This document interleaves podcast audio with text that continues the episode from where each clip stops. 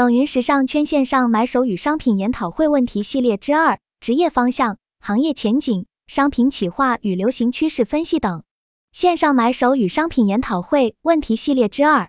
时间：二零二二年八月二十一日。主持人：Lira。参与者：柠檬茶、Anya、Candy、Fiona。一、低价和高价产品应该选哪个赛道？刘丽，这是我提出来的问题。不过这两天已经解决了。之前发现电商处于一个微利时代，所以我提出这个问题。但通过我们这两天的探讨，我觉得做什么都不是重点，重点是要根据自己的优势资源来做事情。Candy，因为我没有做过电商运营，但是我觉得大部分情况下我们看到的直播还都是在拼价格。但是我听冷云老师讲过，奢侈品也可以做直播，把氛围营造成一种。比较高级的感觉，我还蛮好奇的。我觉得要按照刘丽前面讲的，你手上现在有什么资源，你能整合到什么资源，把它发挥到最大，再来决定你到底怎么做。Lara，我觉得如果自己有一个非常鲜明的角色和一个比较好的定位，那么就主打高端客户。如果你本身是做想要陪跑或者跟跑的角色，那么我觉得去做低价竞争。或者做一些低成本的办法，所以我觉得因人而异。柠檬茶，我觉得低价产品不是长久之计，因为现在的客户越来越注重品质，电商也应该更多去关注产品性价比。我之前有短暂的跨境电商经验，老板卖的货是特别那种廉价、品质也很差的衣服，结果在外网上的差评特别多，所以其实这也做不成生意。Fiona。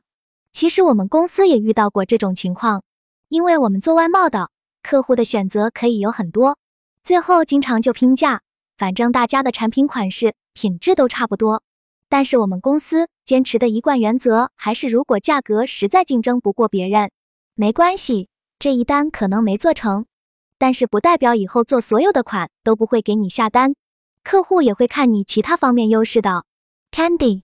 我老公的公司是做原材料销售的，他老板提出了一个理念，我觉得特别好。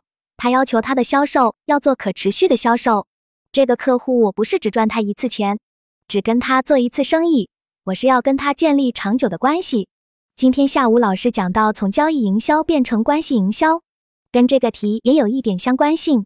如果你急着回笼资金的话，可能你去卖一些货，打一些低价。很快就能把钱给收回来，但是如果你想要做长远的打算和发展，那你可能一开始不会那么快有回报，你需要铺很长时间的路，做那些比较有品质的货，争取那些高端的客户，这会给你长久的回报。二，初入职场的买手应该如何找到适合自己的方向？刘丽，如果我现在做了买手，我很想找到一个能看到时尚前沿的。给我丰富知识的大公司或大品牌。我如果初入职场的话，我是抱着一个学习的态度。Candy，我觉得不管做什么岗位，初入职场，我建议一定要找一家正规的公司。首先，正规公司员工是经受过多年职业训练积累的，有良好的职业操守，可以树立一个正面的榜样给你。因为我自己也做过外企，也做过私企，我感觉特别大的一个差异。就是外企会把所有东西形成一个规范性的文件，留存下来，形成自己的知识体系。但是民营企业就很欠缺这个点，基本上是看个人发挥。你不知道之前的员工犯过什么错，有哪些好的经验，或者需要汲取的教训。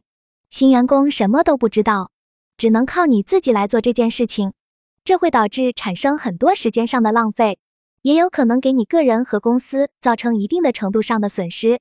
对于新人来说，刚入职需要一个师傅来带他，但是私营企业很欠缺这一点，没有一个人去帮你捋顺逻辑。如果你遇到一个老师，他能手把手带着你，你就会很快上手。这对于一个职场新人进入职场的起步会有很大的帮助。柠檬茶，刚才 Candy 说的，我深有感受。职场新人真的要找一个大平台。我二十八岁的时候才转行做服装。当时我最想做的是买手，但因为我刚来上海，太欠缺经验。第一家公司找的是一个小平台，但小平台给你的帮助非常有限，无法深入专业。即使老板亲自带我，能给的也是有限的，所以找一个好的平台很重要。Fiona，我同意前面两位小伙伴讲的，因为刚毕业的人也是一个迷茫的状态，不知道自己适合什么，也不知道自己喜欢什么。归根结底是因为自己不了解职场，所以我比较赞同你什么都不知道，那你就一定要去多试。你可以不试到一个很精细的程度，但是这个岗位是做什么的？每天他要干什么事，大概了解一下就可以了，然后再结合你的性格特征、擅长技能去做一个选择会更好。三、跨境电商买手、直播电商买手、线下品牌店铺买手哪个前景更好？刘丽，我会选择跨境电商。目前我听冷云博士和一些搜集的资料中提到，跨境电商目前可能还有一波红利。如果你初入职场的时候想要挣点钱，这还是不错的选择。直播电商买手，我觉得现在已经竞争很大了。如果你没有一点基础的话，很难突围。线下品牌买手的前景好不好，要看做哪一个段位的。如果我们作为一个高净值店铺，客户的质量很高时，这个前景仍然是有的。Candy，我觉得这三个岗位的商业底层逻辑都是一样的。跨境电商要看你是怎么去定义它的。我公司现在也做跨境。但是我们是把货买进来放在保税仓，在我们的销售占比中并不是很高，因为保税仓申报流程很长，所以我们在实操过程中遇到很多困难。正常情况下，如果是线下店铺，顾客到了就买了拿走了，这个交易就结束了。我们在做跨境的时候会遇到很多情况，客人在店里买了之后，过了七天、十天都没有收到货，这时又要来找客服查。有时候是海关申报有问题，有时候是我们保税仓里面的货品效期有问题，这时又要给顾客去退货。这是我们目前操作跨境电商的模式。我们现在的买手是不分跨境和线下，一盘货一起买的，其实做的是蛮粗糙的。货进来了之后，再分到跨境、天猫官网和线下店铺。所以我觉得我们做跨境并不专业，并且现在受疫情影响。我们的跨境商品本来计划是一月份上的，因为疫情，运费直接翻了一番，所以最后他们综合考虑下来，这批货当时就没从法国运过来，直到今年八月份才运过来。所以其实做跨境有蛮多不确定因素的。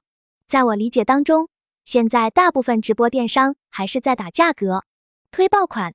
我觉得要不要买手都无所谓，你只要看货看得比较准，你有一。两个款用现在的套路都能推上来，但关于线下店铺买手，如果是做一些品牌，你是可以去深耕的，在买手的职能上面有更全面的从企划到选款到商品运营的完整体系。所以从个人职场发展的话，我觉得做线下店铺买手比较好。柠檬茶，因为现在电商的热度估计还有几年，我觉得每个岗位其实都可以积累经验，没有最好的。只有哪个更适合你自己？关于相互转行会遇到哪些问题？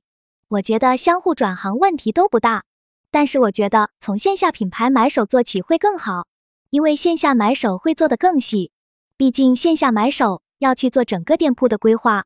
Fiona，我觉得应该看平台的知名度，像大品牌的工作前景会更好一点，小品牌可能会艰难一点。所有的不管是什么模式的买手。最终目的都是想办法去选择能提高销售额的款式，所以基本的操作方法都是雷同的。不同的平台上的规则或者不同店铺之间的内部方法可能有一些细微的差别。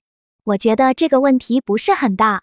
Anya，我觉得这三个还是线下跟线上的区别，底层逻辑类似，有一些通用的软技能是可以互相迁移的。如果年轻的话，我建议每一个都试一下。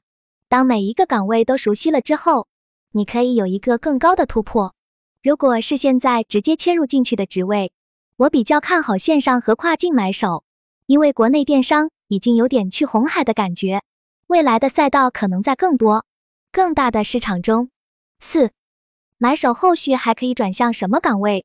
刘丽，我觉得买手后续可转行的岗位挺多的，转企划、转运营都可以。你要是有一些设计基础的，还可以做服装设计。虽然是时尚行业买手，其实是采购以及市场部的功能兼并。你要去到什么样的行业都可以的。Candy，我觉得买手关注的点在销售，那你肯定可以转到运营；你关注的点在库存，那你可以转到供应链；你关注的点在成本和毛利，你甚至可以去到财务。我认为买手转行可以选择的职位很广。Fiona，我觉得还要看自身的性格，适合和往哪个方向去发展。Anya，其实有时候职业规划有一个大概方向就可以，不用特别非得往一个方向去走。我觉得像咨询行业方向也可以，主要是我们一直保持学习进步的状态就可以了。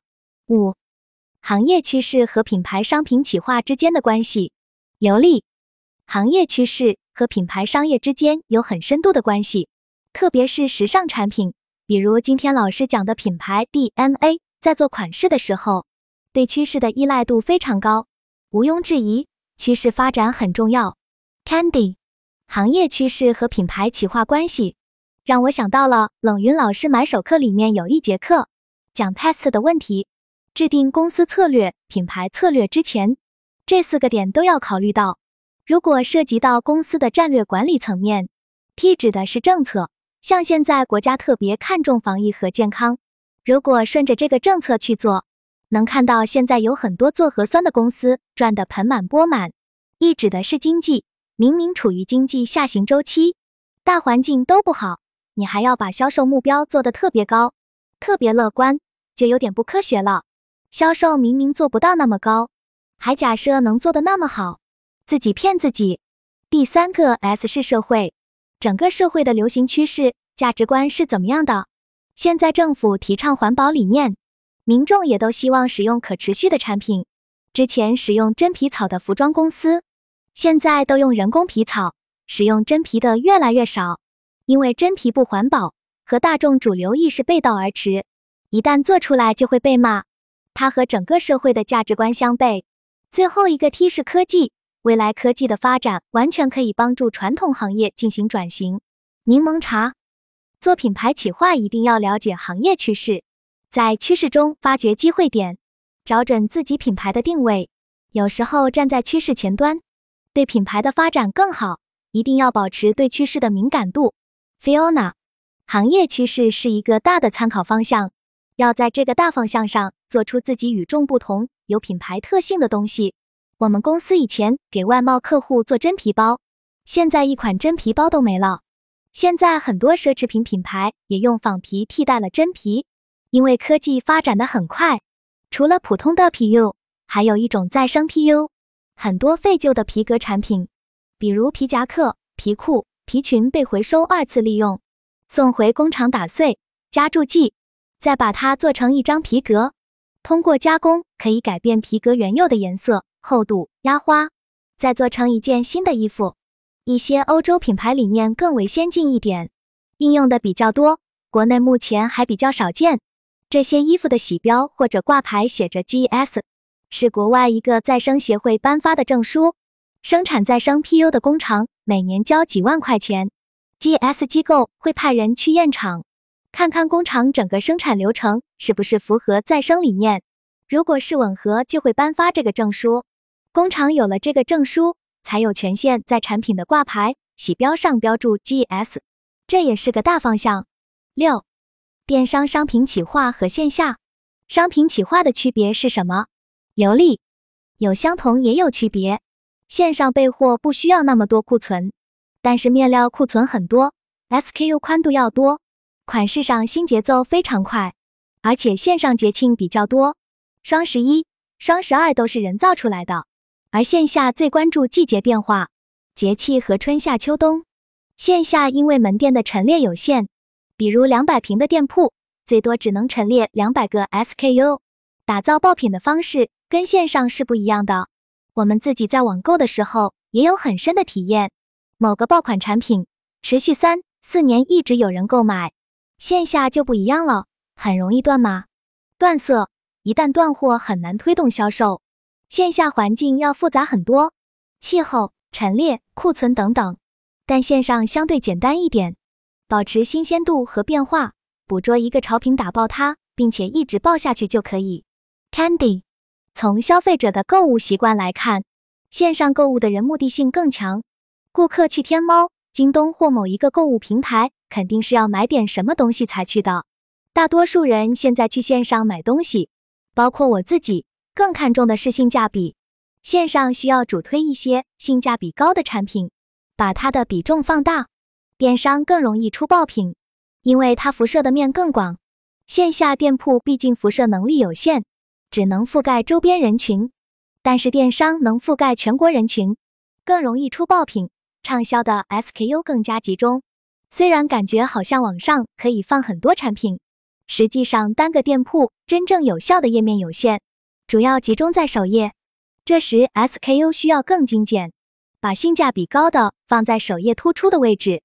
线上平台也经常会有活动，每个月都会强制要求参加一些活动。如果所有产品全上，可能会伤害毛利，这时就要考虑把什么商品放进去合适。如果这个商品本身进货的成本就比较高，放在线上去打就很不划算，等于是帮平台做销售，自己没赚到钱。从我的角度来说，去线下不一定是要消费，有时候可能去休闲娱乐逛一逛，所以线下有更多的东西可以去做。店铺陈列要经常调整。产品组合经常变换，还有一些测试款可以更多的放在线下，让顾客去体验。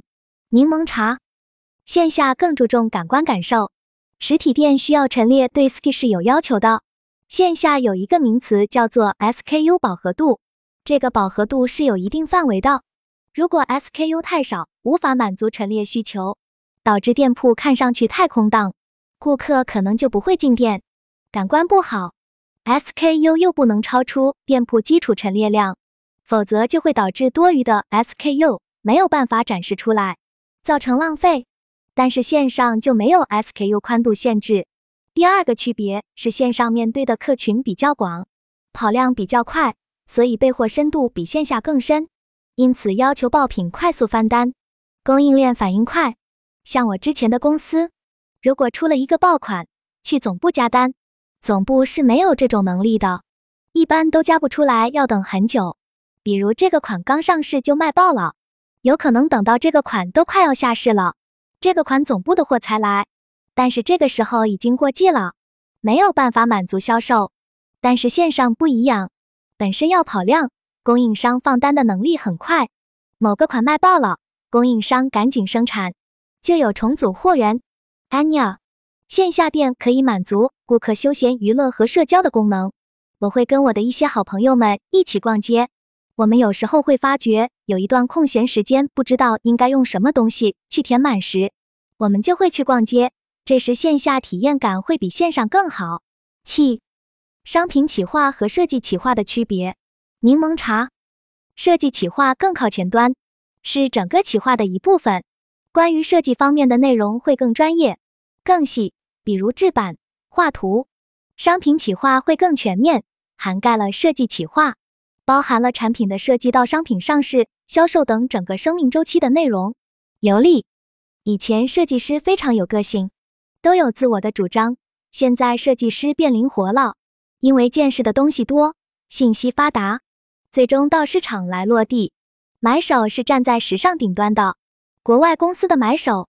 比如 Sarah 在全球选了几百个买手，每一年固定在全世界时尚的前沿收集信息，把这些信息组装回来之后，设计师来抄版修改。所以设计师应该在第三层，商品企划是第一层，指挥买手把信息都搜集回来，然后设计师才进行执行，最后把货卖出去。Anya，我没有做过商品企划，工作当中会涉及到有团队跟我讲什么卖得好。设计师会坚持自己的风格，我觉得这两边有时候像鸡同鸭讲，互相听不懂对方的话，需要互相调整一下视角。Candy，刚听刘丽说这个事情，让我想起来为什么现在还会有这么多的大牌走秀。大牌走秀的这些款一定不会出现在他的店铺，店铺卖的一定是市场能接受的、包容的款式。但是大牌走秀的那种天马行空的。视觉冲击力很强的衣服是设计师展示他自己能力的一方面。设计企划更感性、更视觉化，商品计划更理性、更数据化。如果有商品企划把关，可以保证产品是有市场的、有销售的。但是我觉得设计师的灵感也是不能缺乏的，否则我们可能到现在还用不上苹果手机，因为他们能够突破原来固有的模式，创造一些创新的东西，之后我们才能用上新东西，过上新生活。Fiona，设计企划更偏重品牌的款式、风格、方向，商品企划需要考虑数量、市场因素多一点，包括消费者喜好。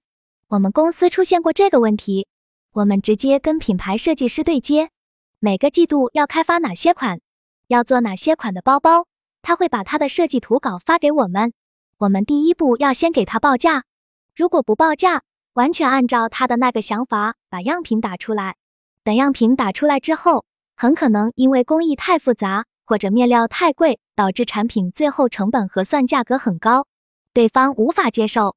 如果他的竞争品牌或者跟他差不多风格定位的品牌，类似的款式只卖五六百，经过这么一核算，我们的产品卖一千多元根本卖不动。所以现在设计师发来的款，我们不着急打样，而是先报价，价格通过了才打样。如果报价很贵，他不接受，我们就要跟设计师沟通改款，保证大概的想法不变，换面料或者用便宜一点的配件。既要保留设计师的想法，还要考虑到成本价和大货的可操作性。经验很丰富的师傅能把样品打得很漂亮，很满意，但是很多情况下并不适合大货的操作。可以限量做几个，做出来效果很好。但是到了大货生产，并不是那一个师傅去做，而是要转移到生产线上，生产车间里的工人去做，最终还是要批量生产。所以在前期。我们会发现有很多款不适合大货操作，在企划这个阶段就把它更改，换工艺、换材质。Lara，我们当时研发的 SOP 生产流程进行了三次联合会审，研发的样鞋董事长都非常满意，但是最后董事长说他担心生产线走下去能不能做到这样的程度，因为这是一个快消品牌，所以需要走量，有很多想法很好。最后，你发现，在执行中遇到各种各样没有办法解决的问题，就只能妥协。看重什么，保留什么，舍掉什么，决定的还是公司本身。冷云补充，商品企划现在分为大商品企划和商品企划，前者包括了设计企划。狭义的来说，商品企划更偏向于数据企划，设计企划更偏向于视觉企划。但具体到每家公司。企业定义又不一样了，所以具体还是要看企业自己的定义。文字整理：张怀凯，文字编辑：陈畅，美术编辑：李宁。